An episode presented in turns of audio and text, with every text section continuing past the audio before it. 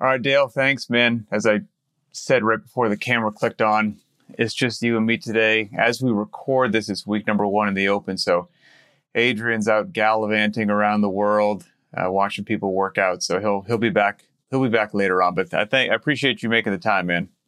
Completely and utterly selfish on his behalf. you know, that's how I describe him to other people: a self-centered, a self-centered individual. You were brought to my attention by a, a buddy of mine who uh, I think I was chatting with and trying to figure out somebody to interview because again, Bozman's gone.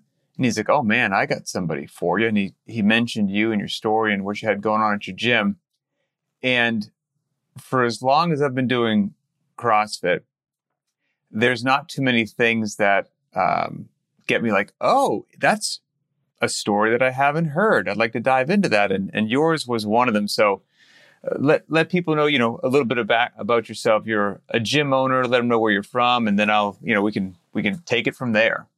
Yeah, man. Uh, I am from God's country in beautiful southern, sunny southern Ohio, uh, a small town called Portsmouth. Um, prior to that, I was uh, in the army for a little bit. That's when I started doing CrossFit um, in 2007. Got out uh, three years later. Would open up um, the gym, PSKC, as this little side hustle while I was still working for the government, and then eventually was able to to uh, go full time into uh, running the gym in 15. Um, same year, just so happened I opened up another little side hustle called Doc Spartan. Uh, we would go get a deal on Shark Tank a year or so later.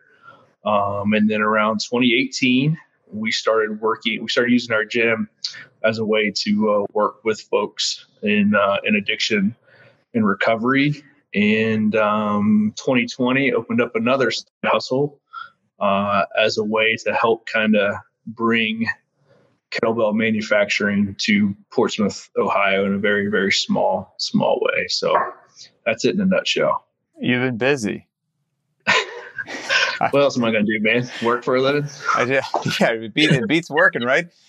I I tell you the the Shark Tank thing could be interesting in and of itself, just to dive into. Um, but we will maybe we'll shelf that for later if we yeah. if we have time or, or whatnot. Because sure, the biggest thing that you you mentioned that that caught my attention about you was the whole using your gym, using your community, using physical fitness, using CrossFit to help people with addiction, like like seriously changing lives. There's a whole lot of changing life that gets thrown around, makes for great memes, the whole nine yards. But I mean, somebody in the trenches really doing it. That's that's what made me want to reach out and talk to you, and that's what I want to get to eventually. But before I get to that, you mentioned that you were in the military. Was that right out of high school, right out of college, or did you hop into the military for you know, after another career? No, that was um, I did ROTC in college, and so as soon as I graduated college in 03, I was a brand new commissioned officer. I did ROTC as well, and I found it, it it woefully did not prepare me for the for the roles and responsibilities of of leading of leading people that have been doing the job for about 15 years. So those little gold oh, bars don't go too far. Brother, you are not lying. so you you headed into the army, and was the intention always to not make it a career, or did something along the path make that decision for you? Well, we were um, just sure as you know, I was an intel dude, um, but I was I was very lucky to be assigned to 10th Special Forces Group. So op tempo at that time was pretty crazy. So we were just seven months on, seven months off, um, and that was going to be the foreseeable foreseeable right. future. Um, so I got got married uh, we did like a little justice of the peace marriage before the first deployment, and uh, she moved out there by herself. Um, we got to spend a little bit of time in between the second deployment. Um, and then after the came home from the second deployment, she was basically like, maybe we should uh, do a little career hunting somewhere else. Mm-hmm. Um, and that was right at my getting out mark. So I, I always knew it was like, hey, my my first ability to get out um, I'm either going to do that or I'm going to make a career out of it. Mm-hmm. So uh, exited at that point. Um, tried to work for some for some other folks, which would have been equally uh, equally uh, operationally tempo high, but um, mm-hmm. was fortunate enough, man, that like a complete fluke, um, came home and started working for the Department of Energy for a couple years. Okay, gotcha. Yeah, you know, people who haven't lived that life, I can't speak for your particular group there in the army, but I'm going to have a gut feeling and a hunch that's not too far off from my former community in the Navy. Eh, the, the, the divorce rate is through the roof unless you make some sort of a decision, like you said, because, you know, most people, ideally, most people, if you decide to get married to somebody, that's hopefully that means you'd like to spend a little bit of time with them and being constantly out the door. Um, doing other work and then coming home, jarring the family life back out the door again, back home, establishing relationships, back out the door again. Man, for those that don't know, that, I mean, that's a tough way to roll. That's a, it's, it's a tough way. So yeah, I, I, can't blame you for making that decision, quite frankly. Yeah. Yeah. And it, like, um, we didn't have any kids or anything, but what really kind of sold the deal was, um, guys I worked with and watching their kids grow up on email. And that mm-hmm. was like that's I don't uh, I don't think I can can do that. No, my hat's off to the people, you know, and people need to do it. God bless them yeah, who do it. Somebody's got to stand that line. And when I when I was in and, and doing that stuff, I didn't have kids either. And now having kids, it's borderline unimaginable to me how yeah. people pull that off. It is it's a feat of strength that I'll be honest with you, I don't know if I'm strong enough to do it. I think it'd break me. Yeah, yeah, I'm glad I never had to figure that out. Yeah. So you came back, um, little Department of Energy stuff for a while, and then eventually you wound up opening your gym in 2010. Is that right? Yes, sir. 2010. Now, that was a while ago. You were an, an early adopter, my friend. That, that's that's pretty that's pretty darn cool. When you, uh, I you know, of course, I did a little sleuthing on you as well uh, on the internet and I listened to a couple speeches that you gave, a couple talks that you gave as well. And I don't want to make sure I'm, I'm not misspeaking here. Did you open the gym already in 2010 with the intention of of serving a greater good, such as the drug crisis in your local area, or did that happen later and the gym opened first? The, so the gym opened first, and and full transparency, man, the the gym ended up serving me more than anyone else. Um, How so? I was at that point of time. Um, it, it, wasn't for me like a matter of PTSD or anything. It was just a matter of struggling to uh, reintegrate back into society.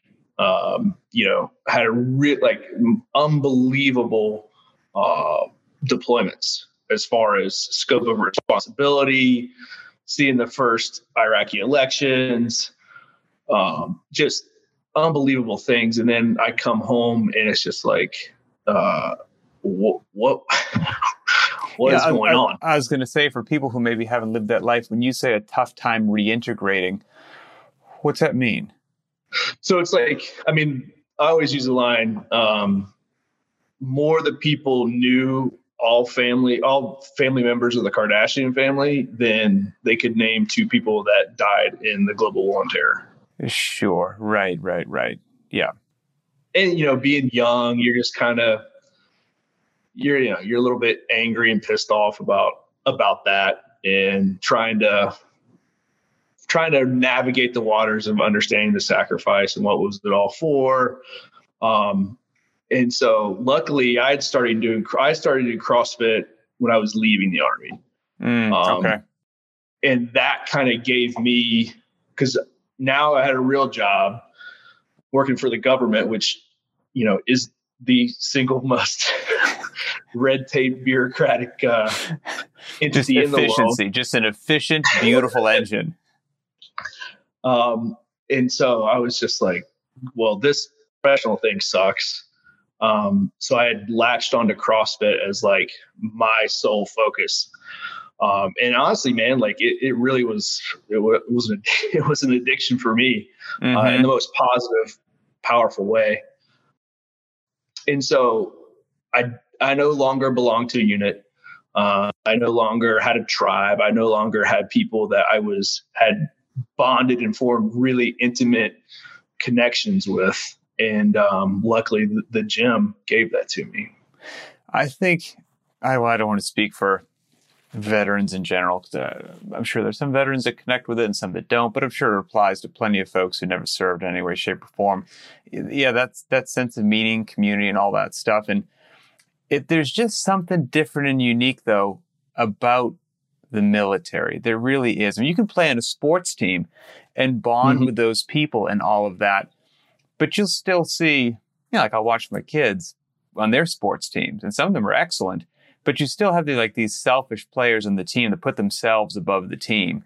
And I just, uh, it's so foreign from the teams that I was on, that would be one of the biggest disgraces that you could do. Like the team came before you. You were all in this common good, arms locked together, marching forward. The person standing next to you was more important than yourself. And, and that was so common that you didn't even have to explain it. And then you re-enter the, sil- the civilian world and suddenly it's not common. And you have this shock and you're looking around trying to find some semblance of what you experience for so long and it's it's like a magical unicorn that you can't seem to, to track down everywhere. And uh you know i uh, i had a little bit of of that as well to be honest with you. Yeah. Well and two it's like the absence of hard work.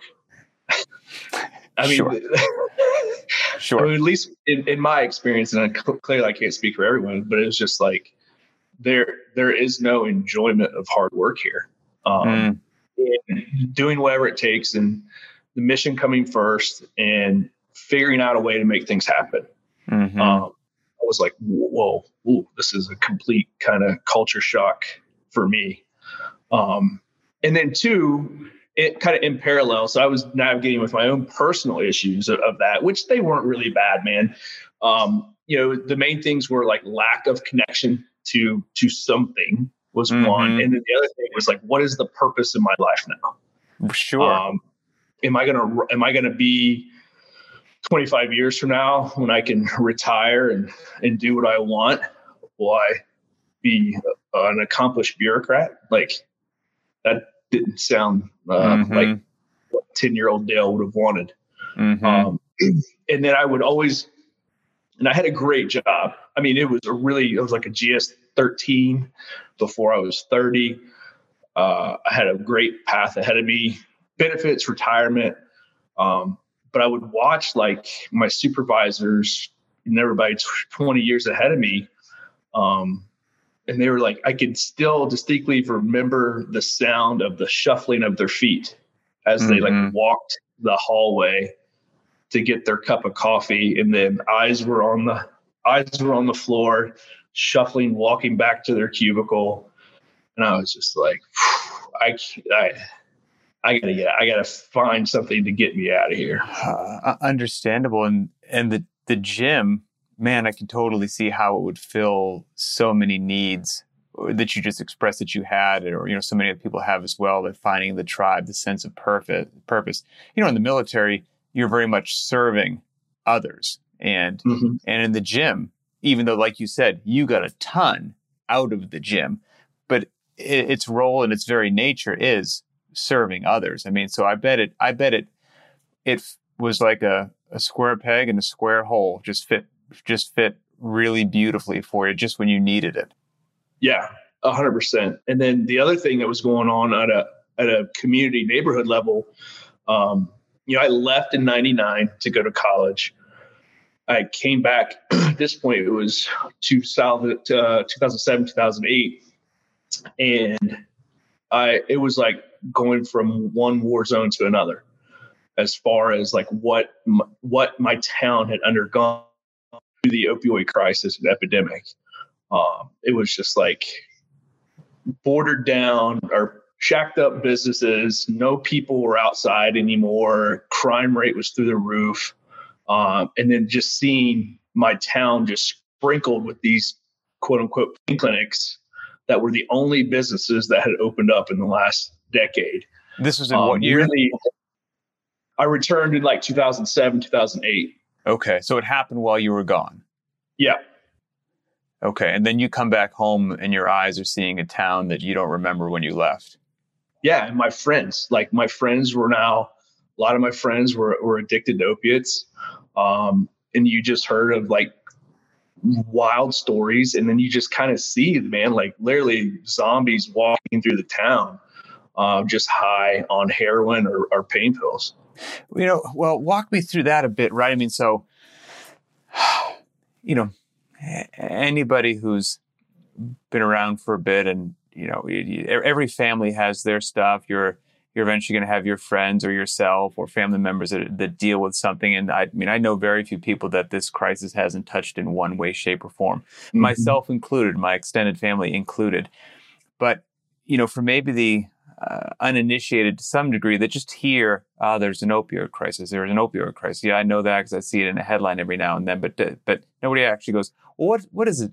An, an opioid right? I mean so i'm certainly not a a doctor or a chemist, but my understanding, and correct me if I'm wrong, was that you know initially opioids were administered to people professionally and effectively as potent pain medication or an, an anesthetic, if you will. You had a surgery, you had mm-hmm. something, you needed something to so that you could recover and take that edge off.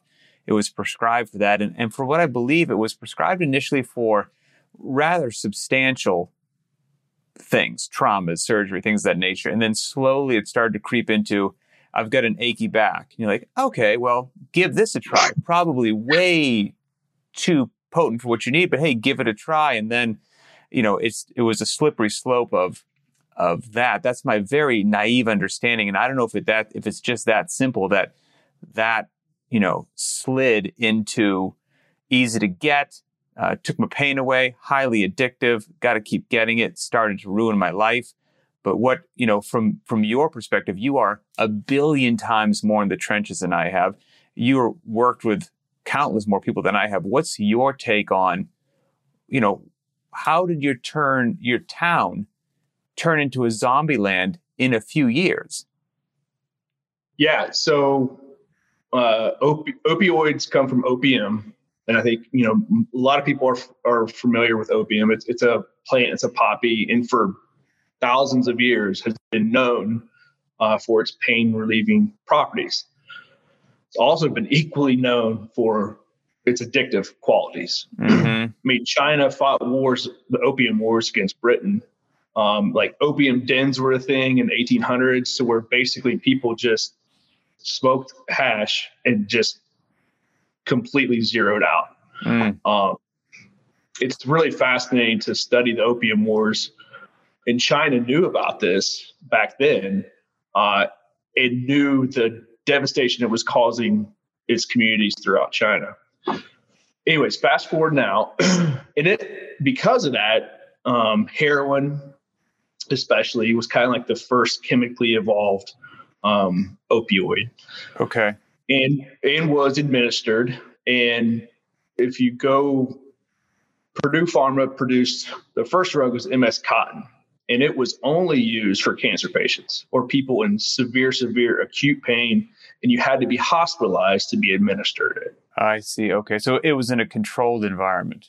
Very controlled environment, and then around the 80s to early 90s, things started shifting a little bit primarily due to pharmaceutical company influence uh, on physicians. Okay. Also happened to play with the fact that Purdue Pharma's first drug, MS Contin, the patent had ran out. They produced a new drug called Oxycontin. Oxycontin, the technological innovation between that was it was a timed release. So it was a in in all molec on a chemical level, Oxycontin and heroin are the same thing. Oh, really? I, I did not know that. it's exactly like molecularly on a molecular level. Um, it's the same thing. So it's from Oxycontin is from oxycodone, which is a chemical derivative of essentially heroin. You trace it all the way back to opium. Hmm. Now, and you're right, like you had to be in a hospitalized setting to get that initially. But as we all know, Pat, the, the market of cancer patients is very, very small. Mm. People that got an achy back, achy knee, and an achy shoulder, we're talking much larger market Mhm. to to uh, to find a drug for. So around the and, same and time, if you can and if you can some way i guess get it uh, legal or or change the regulations so it can be administered outside of an actual hospital in these pain clinics so to speak Correct. Correct. Um, so what P- Purdue Pharma knew this, and they also knew the physicians understood how addictive um, p- these opioid-based painkillers were. So they could they basically instituted a very successful psyop campaign against physicians, claiming that this oxycontin was not a, non-addictive at all and that was all based upon junk science, for lack of a better term. Um, Mhm. Anyway, so they got physicians on board, and how Portsmouth got hit so hard was the very first doctor that figured out he could just write scripts for cash, which is what a pain clinic is. That happened in Portsmouth. So the very Oh, first, no kidding yeah, yep, literally ground zero literally ground zero. So his name was Dr. Procter. He's now he's now in, in federal prison. Um, but and it, it's crazy, dude. Like I went to high school with his sons. no how, kidding like, talk about small small, town town, yeah So he was kind of the first guy to get it rolling. And literally you just had to go and say, he would be like, Does your back hurt? Mhm. Yes, your back hurts. Here's a script. And so you get, you start to get a very small population addicted and it just spreads like a virus. Wow. And okay, that makes sense. I want to circle back in a second, in, in a bit, to see where if fentanyl loops in somewhere there Yeah. as well. But Yeah. but now here's the other just question, right? So that makes sense to me. Understand the chain of events, understand how it became easier to get, understand how, you know, the clinic there, an easy script, you know, et cetera, et cetera. Well, now for it to just cause the uh, astonishing level of addiction, uh, deaths, the whole nine yards. Uh, again, pardon my ignorance, but you know, is it just one, two, three, this casual domino effect of genuinely innocent person with legitimate back pain goes in there, gets it, life ruined? Or does the word get out that, hey, we got a place here that you can do it if you, you know, are into that lifestyle, you can go get yourself something high and potent right here. You know, how did it become so big? Was it people who were already addicted to something else? Or was it really innocent folks with pain that just spiraled? It's both. So there there are countless examples and stories of uh, somebody goes gets knee surgery, they get prescribed this outside of a hospitalized setting. Um, that happened. That happened all the time. Mm, okay. But you also have people who under like once the word got out, like, hey, these things will get the these things will get you high no, Mhm. no matter what. So you have like innocent people being affected. then you have, you know, there are drug abusers, and then they just they could go to the same source for for drugs. So it's kind of a perfect storm. And uh, I guess maybe it depends upon the individual user and the level of use and all of that stuff and how frequently they're going back if they do indeed get addicted. But it sounds like your chances of getting addicted are, are quite high. Is in your experience has, you know, because you hear from the outside looking in of, you know, the the high powered executive that you know, does a little cocaine on the weekend in the bathroom and still somehow holds down a very demanding job and you would never know and all this stuff.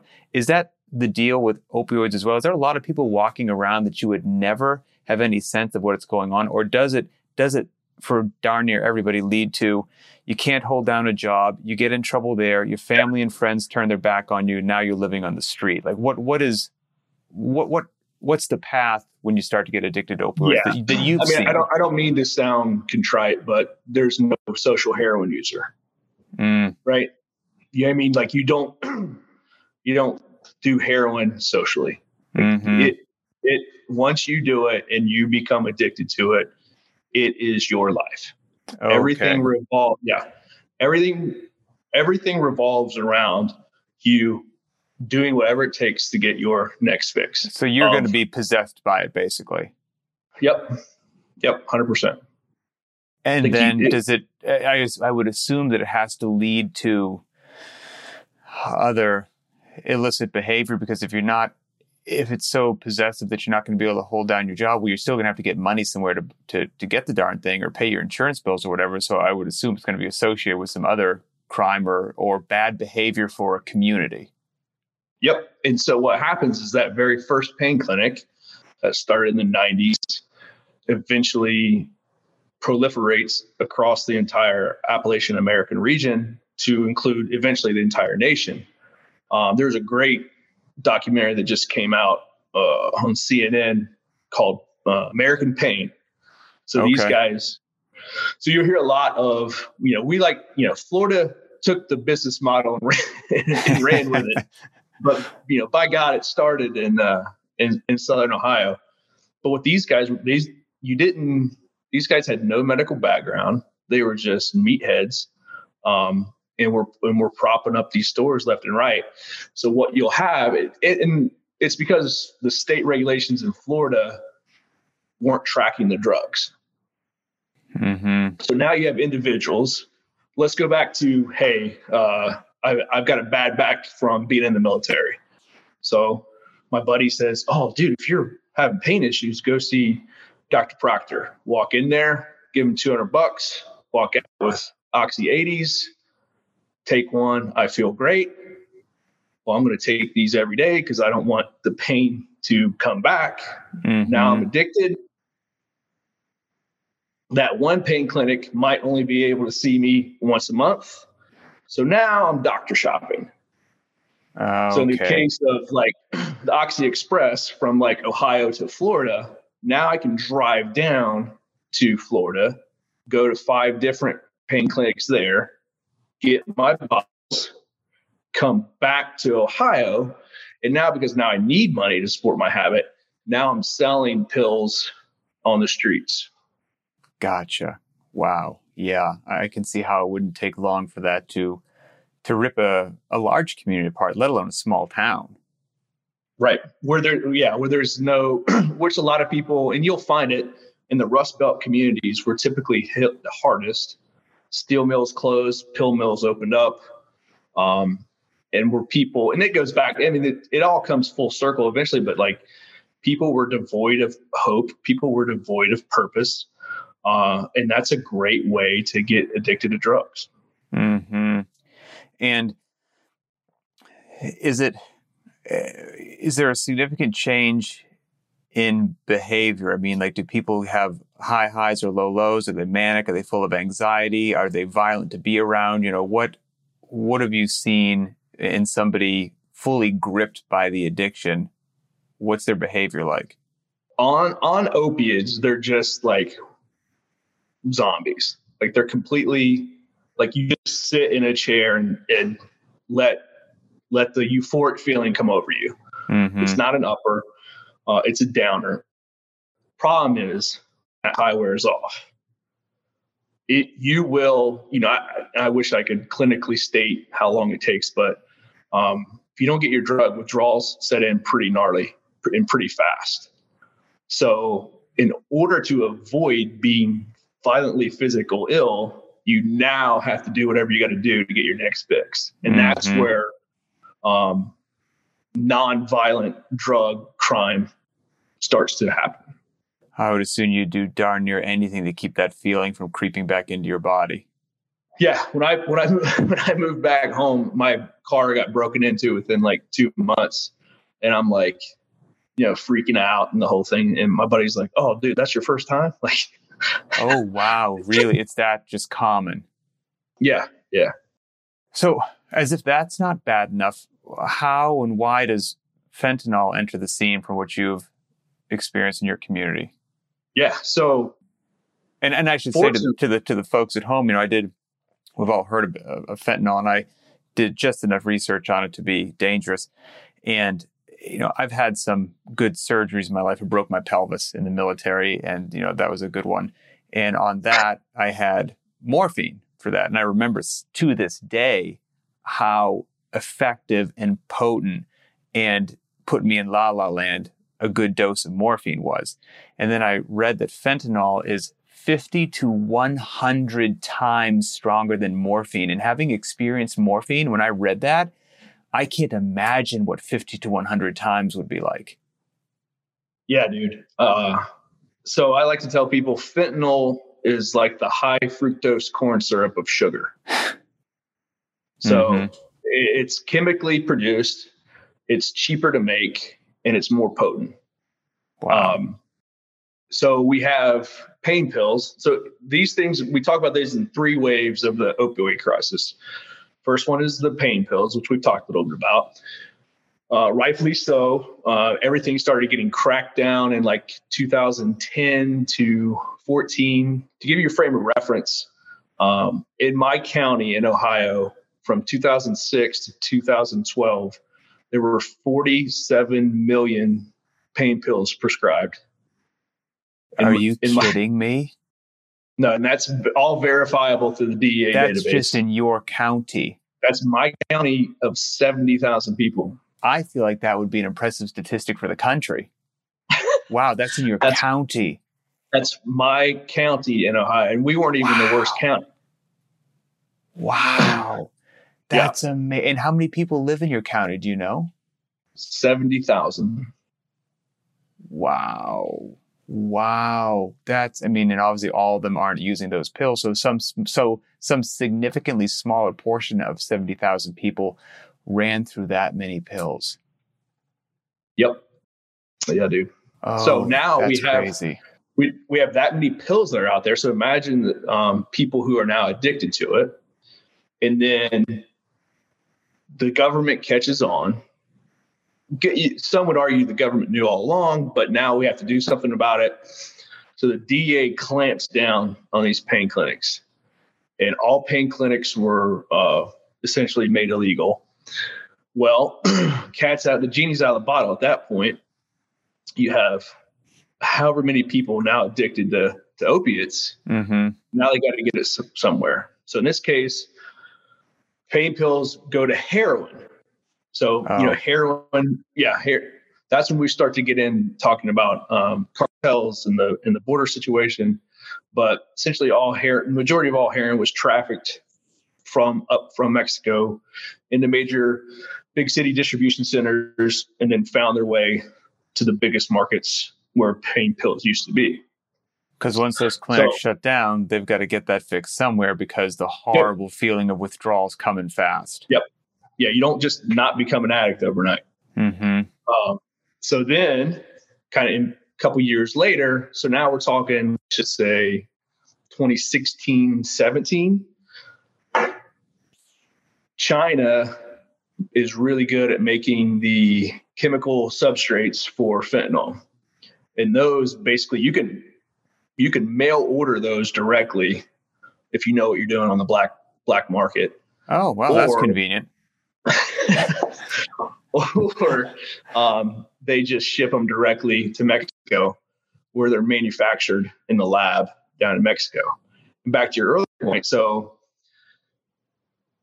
uh, fentanyl is 50 to 100 times more potent than heroin and the volume is significantly lower. So you can kind of see, see this like this is just a pin top. So whatever would catch on this pin top of fentanyl is enough for you to overdose and die. Really? That yeah, that's that's the level of what we're talking about. Do you now, know is, if, if somebody gets on from an opioid now they take something that they didn't realize had some fentanyl in it uh, is the addiction to fentanyl you know it's that much more potent than morphine or potent than an opioid is the addiction that much stronger or is it kind of same same for lack of a better way to say it, it it's uh it's like this like if you're an alcoholic you don't care if it's gin or you don't gotcha. care if okay. it's bourbon you don't care you're it's there right yep. we with fentanyl it's just been made cheaper mm-hmm. and you know it's cheaper to get.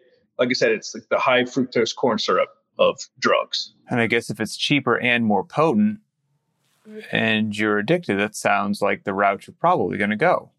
Yep. And I actually had this conversation the other day because obviously s- smaller amounts, more potent, is, will lead to overdose. Mm. So I, I, would was assume like, your well, margin what? your margin for a mistake is a lot smaller too. it's it's nil. Like you, it's and and that should tell people how addictive the drug is. They want it so bad, they're willing to risk their life to get that fix. They know what's happening. It's not a secret. I mean, they really are. Um, again, I can't speak for this, and I'm not about to, you know, air a lot of the stuff that's happened uh, in my extended family as well. But we've dealt with some stuff uh, in my family as well, and there's some people that I grew up with, and they're not those people anymore uh, because of Oh. various astonishing addiction that um, that ruined their life. And that's not for me to give them a free pass for all their destructive behavior and whatnot, but it is literally like somebody went in, lobotomized them, and, and put an entirely different brain function, emotion in them. They, they look the same, but they are not the same person. Again, I'm not No. trying to let anyone off off the hook, but what this stuff does to people is it's almost like science fiction. Yeah, it's a complete hijacking of the brain. Uh, 100%. It's proven. You could like you can brain scan people like when when that when that opioid attacks the brain and blocks the dopamine receptor, like you you you have to have it. It is Mhm. truly, and you're right. Like prior to working with folks in recovery, um, you know, I'm I used to think they were all shitbag needle jammers like Oh, that. it's- it's- so if it hasn't hit you, it's so easy to be like, get a job. What are you doing? Pull your life together. Yeah. Have a little discipline. What do you, I mean, come on. and I was just like, oh, I, you know, I served in the military. I came back home. I opened up a business. Like, what's wrong with you? Mhm. Um, and that, and it was an easy mascot to have on the decline of our town was the abuser, was the addict. Mhm. But until like you've sat, gone through it, had conversations, I, I, I, I walked in on the apartment when my best friend died of an overdose. Oh, Like, I- really? I saw I saw it, and and before that, I but the very first time I saw somebody getting Narcan was my best friend six months before. And you're right, like he was not the same person. hmm And I've seen like um, you know I employ a lot of people in recovery, and it, it just found found this out through just experience. Um, and what somebody told me that is the best advice I can give anybody that's dealing with somebody uh, in active addiction is don't be willing to put more energy into their recovery than they are themselves.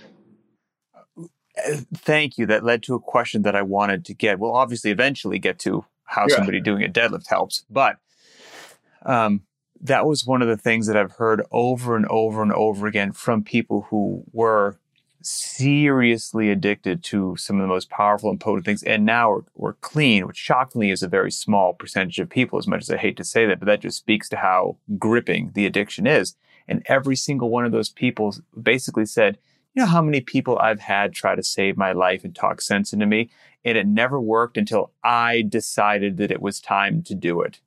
And so that has been your experience as well. Yeah, hands down. But it's it's uh and so my my best friend's name was Billy and everybody at the gym kind of knew something was going on. And one of our mutual friends said, "Dude, like what what do I do? Like what's to like I want to help. Like how do I how do I kind of help here?" And I just told him I was like, "Listen, live your life with him as if he's going to die tomorrow and you don't want any regrets because it's going to happen. Right. And, Yeah. and when somebody's down that path, I mean, re- this is just from my personal experience, and it's not. I'm not a counselor. I'm not not any of that We're stuff. not counselors or doctors. We're just having a conversation.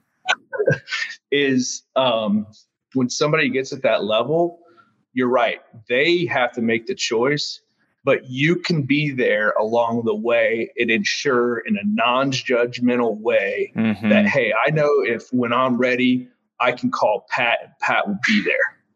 That makes sense. Pat's right. Not, Pat's not going to be angry at me. Pat's not going to hate me. Pat doesn't have any judgment. And but for them to know that when they're when they're tumbling, spiraling down to rock bottom, and rock bottom is death now. Mm-hmm. It's just mm-hmm. going to be lucky that they don't die. Is that you text them every day and just say, "Hey, dude, checking in on you, love you. You need help? I'm here." And you may not ever hear anything back, but when that person may or may not die, you aren't going to live w- with regret like Billy's mom has. She mm. feels she enabled him more than she should have. And I'm sure his dad probably feels he was too harsh. Mm-hmm. So you're, you're going to be left with that.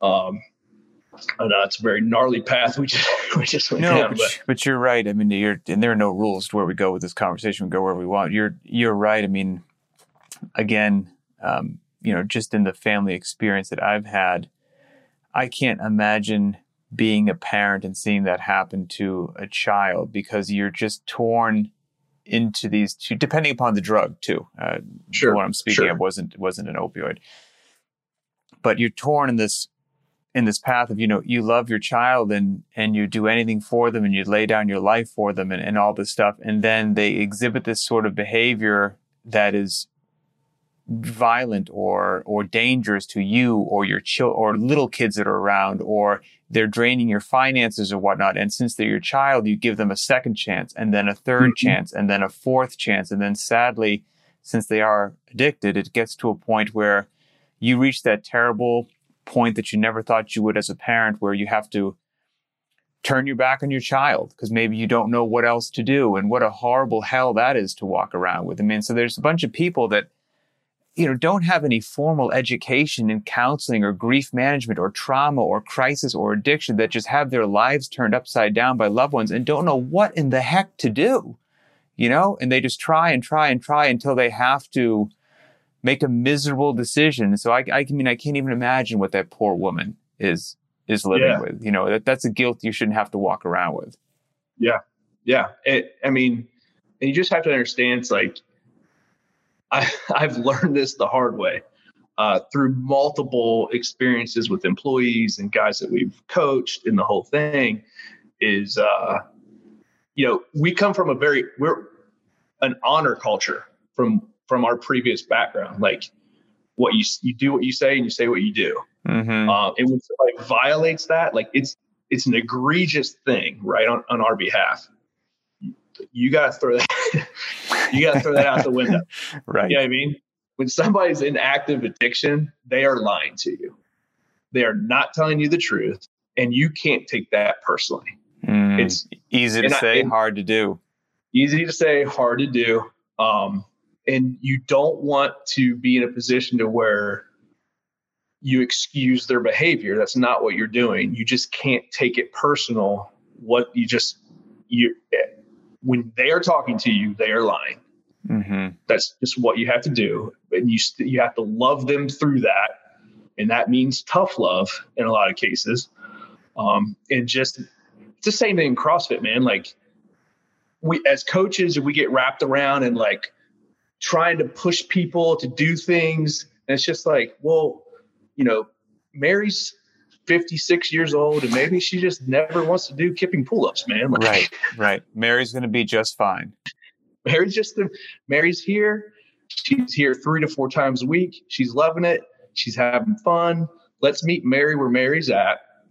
And uh, it's the same thing. Like, so I think we've got a, a, decent groundwork laid of the actual problem, why you had people and community and God knows what else in, in desperate need of something. And if we, and you've got your gym, which has been going on for multiple years now. What, what made you want to not only have for lack of a better way to say it, you know, regular folks in the gym, but now people who are down in the depths of addiction or somewhere in the road to recovery or want to mix them in with the population that was there. And how does that even start if we just said that they have to want it for themselves first? Are you, um, you, you talking about somebody that's in recovery or? Well, I, I guess, I guess maybe yeah. I should start with what what was the catalyst where you started to use your gym as a place to okay. help these people? So my my friend that that died of an overdose, um, he was an executive for a behavioral health agency. Uh, it's a fancy way of saying a recovery center or addiction treatment. Um, he was their general counsel. He was their he was their attorney. Mm. Um, he was a member at my gym and I didn't know he had a previous drug problem. And then one day he comes up to me. He's like, "Hey, man, I'm taking a new job. Um, CrossFit has been instrumental in my own recovery, and I'd love for us to figure out a way um, to do CrossFit classes for our clients." So I was like, "Yeah, dude, that sounds like a great idea." Um, and he's like, "We we have a new facility two blocks from the street. Uh, let's just try to do one class a day." and see what happens. So these uh, are so people was, who are actively enrolled in in a in a recovery program. Yep. So um, people that are in recovery programs are essentially classified as um, inpatient treatment, which means they are there full time, don't leave uh, for a period of 30, 60, 90 days. Uh, and then you have outpatient or in you know transitional living clients um, so they can still come back and receive receive services from the agency. Okay, and so those are people who have graduated from the inpatient program, so to speak, and are in that yeah. what I would assume absolutely mission critical phase of reentering society with all its temptations and whatnot, and trying to stay the path. Yeah, nailed it, man, nailed it. And, and the problem with modern treatment, um, you know, fortunately, it's it's paid for. Um, in our area, like if it wasn't paid by the government, people would just not get treatment. Sure, um, I believe that.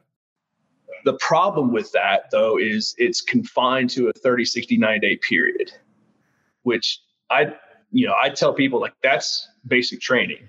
Like mm-hmm. it's easy to do good in basic training. Like you don't, you don't have a mm-hmm. choice. Like you drill sergeants over you, you're monitored 24 hours a day. Right. But when you go to your first unit, that's when you start to learn what it really takes to be become a soldier. And now you have the freedom to make a mistake or to make a good reputation. Yep.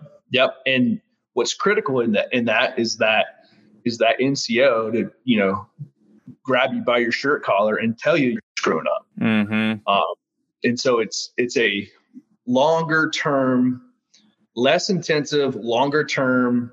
We're, we need to talk about mentorship. We need to talk about getting a job. We need to talk about continue, like getting drug screened three times a week. There's still all these things that we have to attach to you to ensure your success long term. And those happen in the outpatient. Correct. Talking about employment, things of that nature. Okay, gotcha. Yeah. Yep. Do you have any sense of um, the uh, what's the word I'm looking for? I guess the level of attrition or failure or success in the outpatient for every hundred people that go into the outpatient, how many 10 years later they're like rocking it, crushing it, haven't touched anything? It's tough. And the reason that metric will always be tough to understand is because not all treatment facilities are the same. Mm, okay. Uh, so they offer care different ways. Um, but that's why everybody gets their head wrapped around the 30, 60, 90 days. And a lot of, you know, a lot of facilities have gotten a bad reputation just because they, they just get them in, spit them out, and those guys relapse, come right back in. And we, you know, we, we get on this hamster wheel to where mm-hmm. we never really start solving, start solving the problem. But it's, oh, it's a tough measure to measure. I, I would think the outpatient thing is so absolutely critical to be beyond belief. I mean, that's your the people that you hang around with and associate with and what are they into? What are the decisions? What are the conversations? Can you open up to them? Because, you know, I feel like I'm addicted to things in this world too. They're just luckily not illegal. and I've tried to. I mean, in, in, all honesty, and I've yeah. I've tried with some of them to put them to the wayside, but they keep coming back. I can't imagine if, and, and that's just with something casual. You know, I can't imagine yeah. if it was an actual like an opioid addiction. Now to suddenly have graduated from some 60 day program to be launched back out and to quote unquote be cured. I don't think that's probably how that works. I bet it is, it is a uh. daily mountain of discipline required to stay on the path. Yes, it's it's discipline and accountability, mm-hmm. and that's what makes CrossFit such a great tool to add in somebody's personal recovery. Well, so I go. So now let's let's get that. You know, you have this conversation with your friend. It sounds like a good idea. What does this mean? You're just you know running 15 outpatients through Diane on a Wednesday. You know what's happening?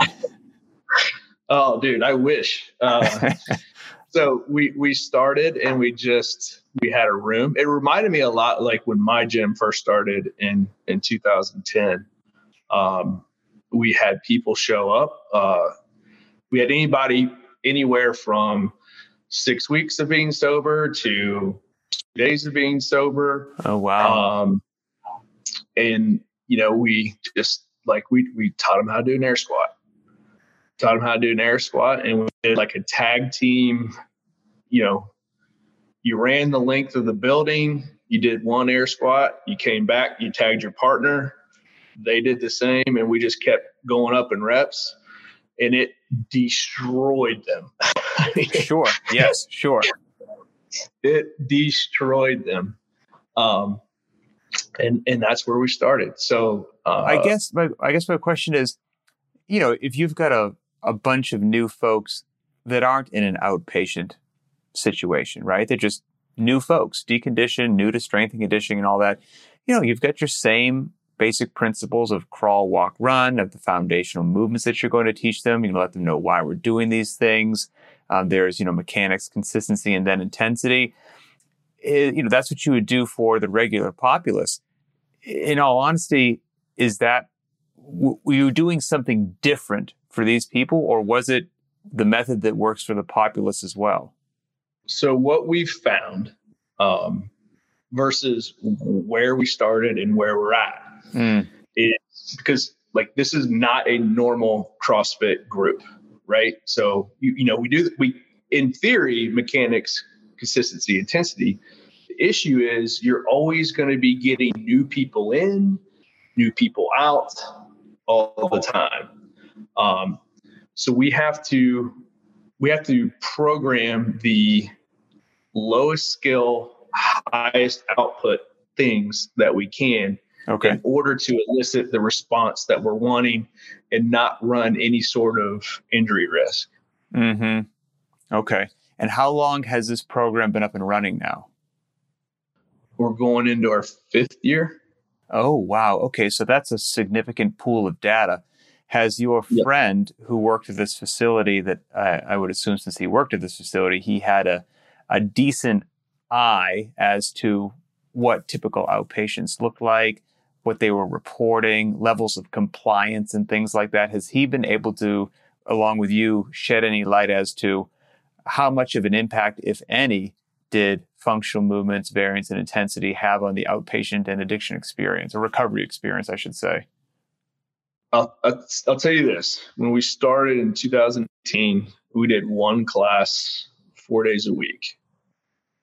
The program has been so successful that we do five classes a day. Oh, wow. Across three, actually, there's three facilities now. Two of the classes are for staff, three of the classes are for clients. They now employ people. You can get a job now as a fitness trainer slash counselor to work in this program. The CEO, the executive team never misses their staff class fitness is foundational to their success. That is, I mean, how spectacular is that? Yeah, dude, it's it's the most rewarding and fulfilling thing I've ever done. And it's, to be it's a part of, like, yeah, it, it's almost like CrossFit works. You would think. but I thought I read a blog post that it was stupid. Uh, you know, and it's so funny, right? Like I don't know if you need a study to prove that or, or whatnot, but you you would you would almost intuitively know going in. You're like, look, I don't know how much this is going to help somebody stay away from a substance they want, but I'm here to tell you, nothing bad is going to happen by embracing some clean food, getting the heart rate up, getting a little external loading on your body, high fiving some people, and having a good time for an hour. Nothing bad's going to happen from that. Nothing's bad. Nothing bad's going to happen. And like, we'll, uh, you know, I'll even tell them like, dude, in a way, like we're just replacing one addiction for another. Sure. I mean, you're telling me people aren't addicted to whether it's CrossFit or the feeling of working out or just physical movement, like absolutely an addiction. Luckily, a positive one, but absolutely. Right. Right. And, you know, and we try to do everything like, you know, we all know what a normal CrossFit class looks like. Um, but what, you know, we've talked about people becoming addicted. What a lot of people don't talk about is why people become addicted. That's the oh, much yeah, larger. Please. Well, yeah, that would be. What have you heard or learned?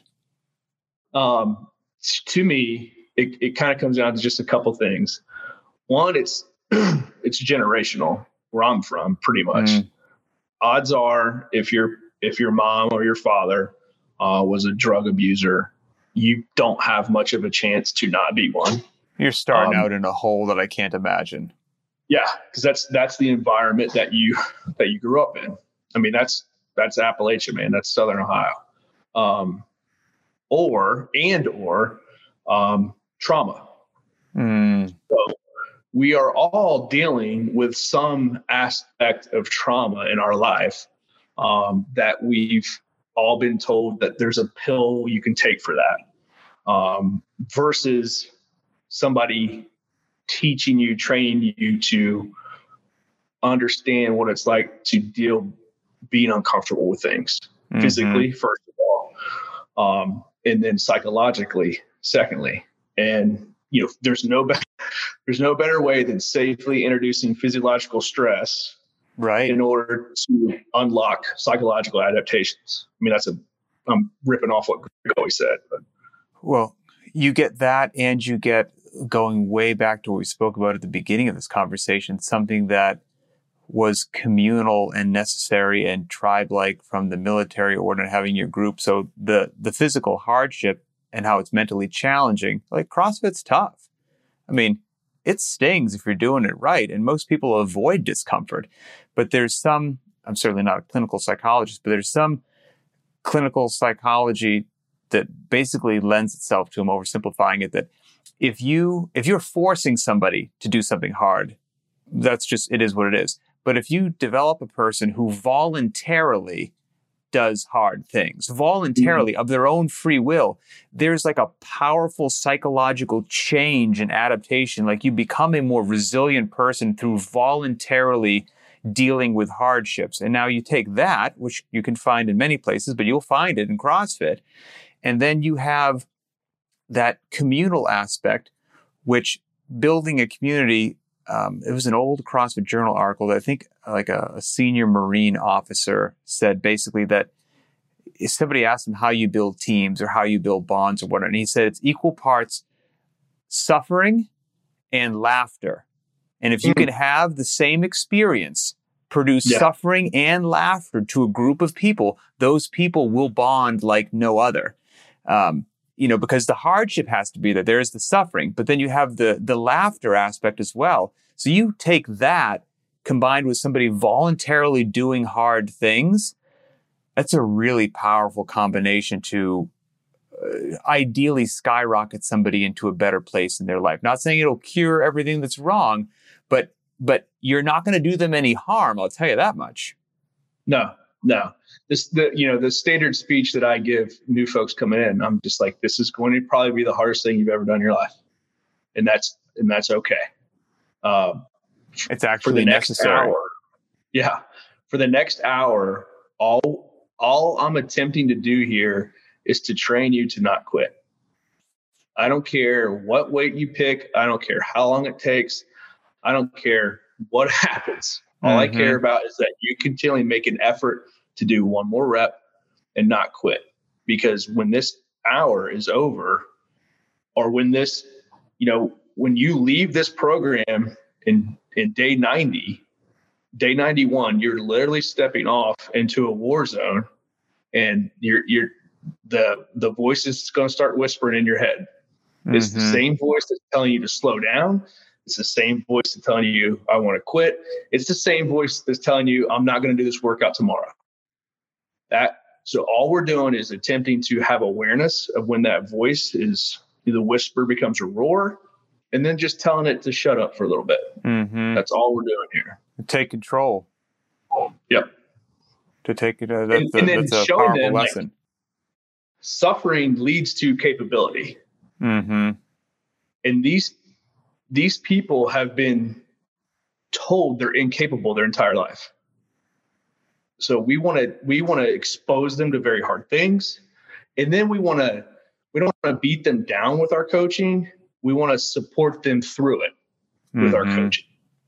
Well, there's, and then showing them that they can do it. There's so much going on that, like you said, these people have been beat down or told a certain narrative that is probably poison in their mind, and that it all comes back to potentially whatever trauma they did or didn't deal with it that, that could be have crushed their self-worth, have crushed their confidence and their and their belief and to slowly just build that back up brick by brick, workout by workout in a challenging environment, but it's a safe and controlled environment full of people who truly care. And when you fail, and you will, you're going to mm-hmm. fail with friends, and those friends aren't going to kick you when you're down. They're going to extend their hand and pick you up now you're really doing something powerful and important. And, and maybe that's like you said, that, you know, you might open a gym thinking you're going to do one thing and it, it turns into something else and, and, and has, has evolved into something beyond your wildest dreams that, that, that serves you as well as much as you're serving these yeah. people. Yeah. It, it's, uh, like I said in the beginning, man, uh, uh, selfishly, I feel I get, I get the most out of it. I'm sure you've got tons of these, um, but in everything that's crossed your path, is there one or two unique stories or success stories or heartbreaking story? I mean, just a couple stories that that popped your mind of how that's from the last five years of helping these folks out. Yeah. So, you know, fortunately, I was in a position. Uh, I now own a couple companies, uh, and I'm proud to say former clients that I used to coach. Uh, I now have three level one trainers uh, who used to be clients. That's um, awesome. I have we employ three people in recovery at Dr. Spartan, and then we employ two people in recovery at um, Spartan Solutions Group. They all came through the program. So it goes back to what you're saying, though, but they needed part time employment, mentorship to help bridge the next piece of their life. So we have a guy, he's, he's, actually a, he works for Doc Spartan and he's a level one coach. His name's Ricky. And uh, he got hired two, three years ago around Christmas time. You know, came up, you know, his first month came on, got his first first paycheck. You know, we stroked him a check, gave it to him. He turned around, he turned around, came back into the conference room, pulls the pulls the check out of his pocket, unfolds it, looks at us, and says, uh, I just want to say thank you for the first time in my life I can buy my kid a Christmas present. Oh man, are you kidding me? and I'm like, I still get gutted talking about that. Yeah. Today. Yeah. I mean, that I don't even know what else to say. That if that if that doesn't tear your heart out um, or stir something up in you, you're you're dead to the world. I mean, that's yeah, yeah. I mean, and just think of the you know, like you said, selfishly, you feel good from it. And I get that. That would be ama- an amazing to to be part of that rewarding experience. Would make me feel ten feet tall. But imagine what that individual felt like you know, walking into whatever store and and getting whatever darn toy they wanted off the yeah. shelf and with their hard earned money and and knowing that they did it, their work, their effort. Nobody did it for them. Uh, that's a powerful, powerful thing. That's that's incredible. Yeah, yeah. It, and that's like one of dozens. Of, oh, I'm sure. I'm you sure. know, and then I get to see guys. Uh, you know, we have our very first guy, Andrew. You know, seeing him from day one five years ago. Now he's like he just clean and jerked 300 pounds the other day. wow. Uh, and uh, he lo- absolutely loves coaching. And, and, it's wild to see, you know, because our gym is separate from where we do um, the co- the class for folks in recovery. And then, you know, eventually, two years later, we'll have a new coach pop up, mm-hmm. and these guys are coaching like in some cases millionaires, in some cases just like very wealthy to do folks and uh, they have no clue that that guy was homeless two years ago. that's that's now helping them learn to do double unders or or or or whatever. And it's just fascinating to see that that transition in people's lives. What a yeah, what a circle of life. Well, let me um, let me close it out with this. If somebody is, is fired up, they're inspired. You know, they've had a gym for a while and they're like, man, it would be so meaningful to do something like Dale was talking about there. What's your quick recommendation or or path? Does somebody just start? Do they do they find the counseling center in their town and make that partnership, or what would you say is your lessons learned in hindsight? I would say there to me, there's two ways of doing it, um, and it revolves around how big of an impact you want to have. Uh, there, there's great organizations like the Phoenix that you can work with, that you can offer your your spot up, and you can do one class a week for for folks in recovery. That's great, and that, and that's very popular. What we what we want to do is go find a reputable counseling center in your area, and there's should be for every CrossFit gym there should be three or four, mm. um, hmm. depending on where you live. Um, and go approach them and say, Hey, I own ABC CrossFit down the street. CrossFit has been proven to be a tremendous asset and aid in people's recovery. Uh, and I'd like to offer you and your staff a free month at my gym just to oh, see yeah. what CrossFit is like. And no strings attached. And we all know what's going to happen if they if they take that that mm-hmm. free month offer and at the end of 30 days sit down with with janie or tim and say hey this is this is my um, hourly rate that i would love to to strike some sort of contract up with you guys and let's just start with with one class a week mm-hmm. and uh, see where it goes because oh, I, I yeah i firmly believe you you can't sustain this program unless it's backed by money and you should not feel any sort of negative attachment to making money and changing people's lives, especially when the majority of treatment is is Medicare dollar paid. Well, and then you know the other part of it is that the lease on your building isn't paid with kind words. Right. I mean, the, the landlord's got to want a check stroke. So, yeah, you want to help people, but if you don't keep the lights on, you're going to help zero people. You know, so there's you know, it just it is what it is. So that that that makes sense. Well, if people want to connect with you, reach out to you, find you, follow you on social media, how can they do that? Yeah, I mean, it's uh, probably Instagram is the best way. Um, it's just at daleking.740. And if you're really interested, just shoot me a message. We actually, um, this past year, we started doing seminars uh, for affiliate owners at our place we have a little manual that I'll send you free of charge that you can check out. Awesome. Um, yeah, that's that's the best way. Dale, I appreciate it, brother. I- inspiring, motivating. I've heard a lot of CrossFit stories. I've talked to a lot of affiliate owners, and you guys are doing the work. So please, please, please know it's appreciated and keep it up. Well, dude, it, it happens because of guys like you and, and Boz. Um, that were there from the from the early days, man. What you guys inspired me a lot when I used to have to download the Impact to uh, days gone to by. Watch the, yeah, to watch the motorcycle adventures, man. So thank you. Well, you took you took the ball and you ran with it. So once again, thanks, brother. Yeah, man.